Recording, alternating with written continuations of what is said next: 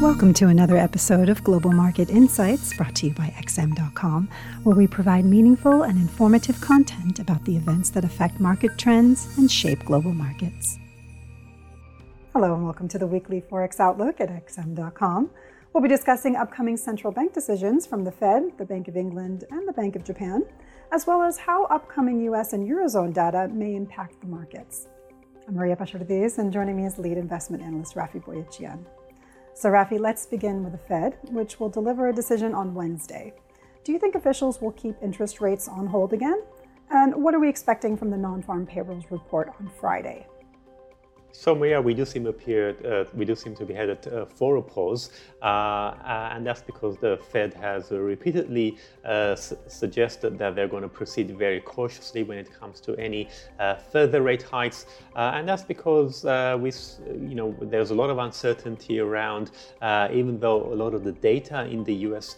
continues to suggest that the economy is doing well, the outlook is very uncertain, and of course, the latest geopolitical events in the Middle East add to these uncertainties. Uh, the main worry, though, for the Fed is the, the fact that we haven't uh, yet seen all the effects of uh, previous tightening. Uh, so they that's why they're you know being more cautious. Uh, but uh, the Fed has also signaled that um, you know they do see a scenario where that might warrant further tightening. For example, should they see um, you know inflationary pressures pick up again, particularly when it comes to wages, and you know we see at the moment we are seeing some signs of maybe a bit of a cool down in the labor market, but should we see uh, a reversal of that, uh, then uh, or consumer spending remains um, you know, stronger over the coming quarters, and that could potentially you know prompt the Fed to hike again. but for the time being, I think they are worried about.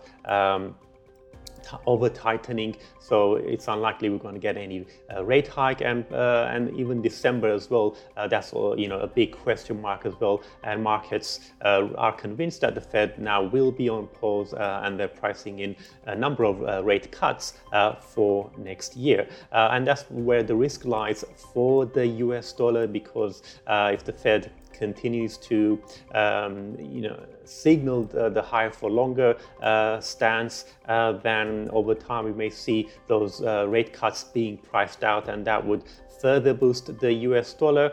Uh, and then, of course, even if the if, even if Powell in his press briefing uh, maybe you know is a little bit um, dovish, uh, and one reason why we could see some dovishness is because uh, we are seeing, of course, uh, the rally in treasury yields, uh, and we've seen a number of policymakers, including Powell, suggest that uh, you know the, the, higher yields kind of does some of the tightening uh, on the part of the Fed, so they have, so that kind of re- lessens the, the need for the Fed to do more.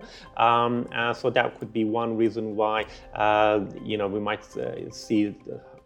Powell sounding somewhat more dovish. But then, of course, a couple of days later, we, we are going to get the jobs report uh, for October. Last time we had a very strong uh, uh, payrolls print. Uh, we're very likely going to see a much more modest uh, increase um, this time round, but nevertheless, uh, the forecast of around 172,000, that's still a pretty healthy figure for this late stage of the tightening cycle. Uh, so should we get another upside surprise in the NFP numbers on Friday, then that could also be a potential positive uh, for the greenback. Moving over to the UK now, the Bank of England will meet a day after the Fed on Thursday.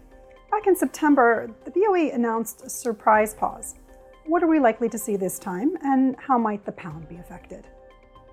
So that pause was a bit of a surprise, and we're not expecting any changes uh, either uh, at the Bank of England's November meeting However, we are going to be getting a new set of uh, inflation and growth forecasts, um, and so it's going to be interesting to see, you know, whether or not the Bank of England is going to um, be more confident about meeting its inflation targets sooner uh, rather than later. Um, and of course, the inflation in the UK does remain one of the highest, or if not the highest, uh, among uh, the big economies. Uh, it was unexpectedly held, uh, held steady at 6.7% in September, but we are are probably going to see a very sharp drop in UK inflation over the coming months, uh, mainly because uh, a new lower energy price cap came into effect in October. so we could well see inflation drop maybe uh, as low as 4% uh, by year end. Uh, we shall have to wait and see what happens there, but uh, that would at the very least uh, uh, you know, su- support the Bank of England's argument for a pause.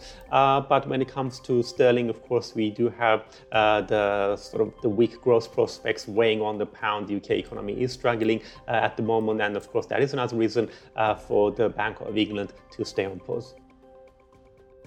Turning to Japan now, there's a growing speculation of a surprise policy tweak by the Bank of Japan. Can you tell us about that and how it might impact the yen? Well, the, the, yen is under increasing pressure uh, because, of course, uh, we've got this uh, widening yield differentials between the US uh, and uh, Japanese yields, and of course, uh, that's pretty much the, it's the same picture with all the other major currencies against the yen. so the Bank of Japan uh, is under pressure to do something uh, if they don't want to intervene in the FX market, which uh, you know is something that uh, uh, other countries don't like to see when the central bank uh, intervenes in the FX market. but of course, the main priority for the Bank of Japan is inflation, and we did see core CPI in Japan drop below three percent. Uh, and so uh, inflation pressures appear to be easing off. Well, um, maybe on the surface, but actually uh, other measures of underlying inflation uh, do continue to point to uh, elevated uh, price pressures. so actually, we may see the Bank of Japan raise its inflation outlook for the next two years, and that would give it um, you know, a good case uh, to uh, go ahead and make potentially make another tweak to its yield curve control policy. Uh, last time, which was you know not that long ago, back in July, they did raise uh, the hard target on the uh, on the on the yield target on the 10-year yield from 0.5 to 1 percent. So a further widening of the yield band uh, and raising the cap from one to maybe one and a half percent. That could potentially provide some relief for the yen, at least in the short term. And finally, regarding the Eurozone, we'll get flash CPI readings for October on Tuesday, along with flash preliminary estimates of GDP growth in the third quarter. How might all this data impact the Euro's next moves?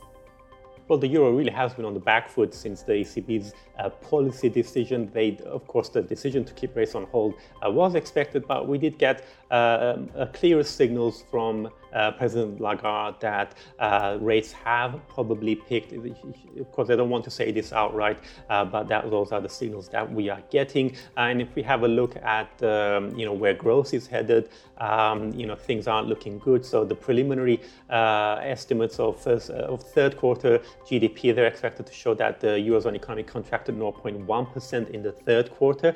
and when it comes to the flash CPIs, we are probably going to see further declines. The headline CPI is expected to drop to 3.4%. So, taking both of those into consideration, uh, then not only does that um, build the case for, uh, you know, ECB rates having peaked, but also potential, uh, potentially a rate cut uh, coming at some point in 2024. Uh, and that's why we are seeing uh, the euro struggle against the US dollar. Raffi, thanks so much. This was the weekly Forex Outlook here at XM.com. Thank you for listening to another episode of Global Market Insights brought to you by XM.com. For more in depth technical and fundamental analysis, be sure to visit www.xm.com forward slash research.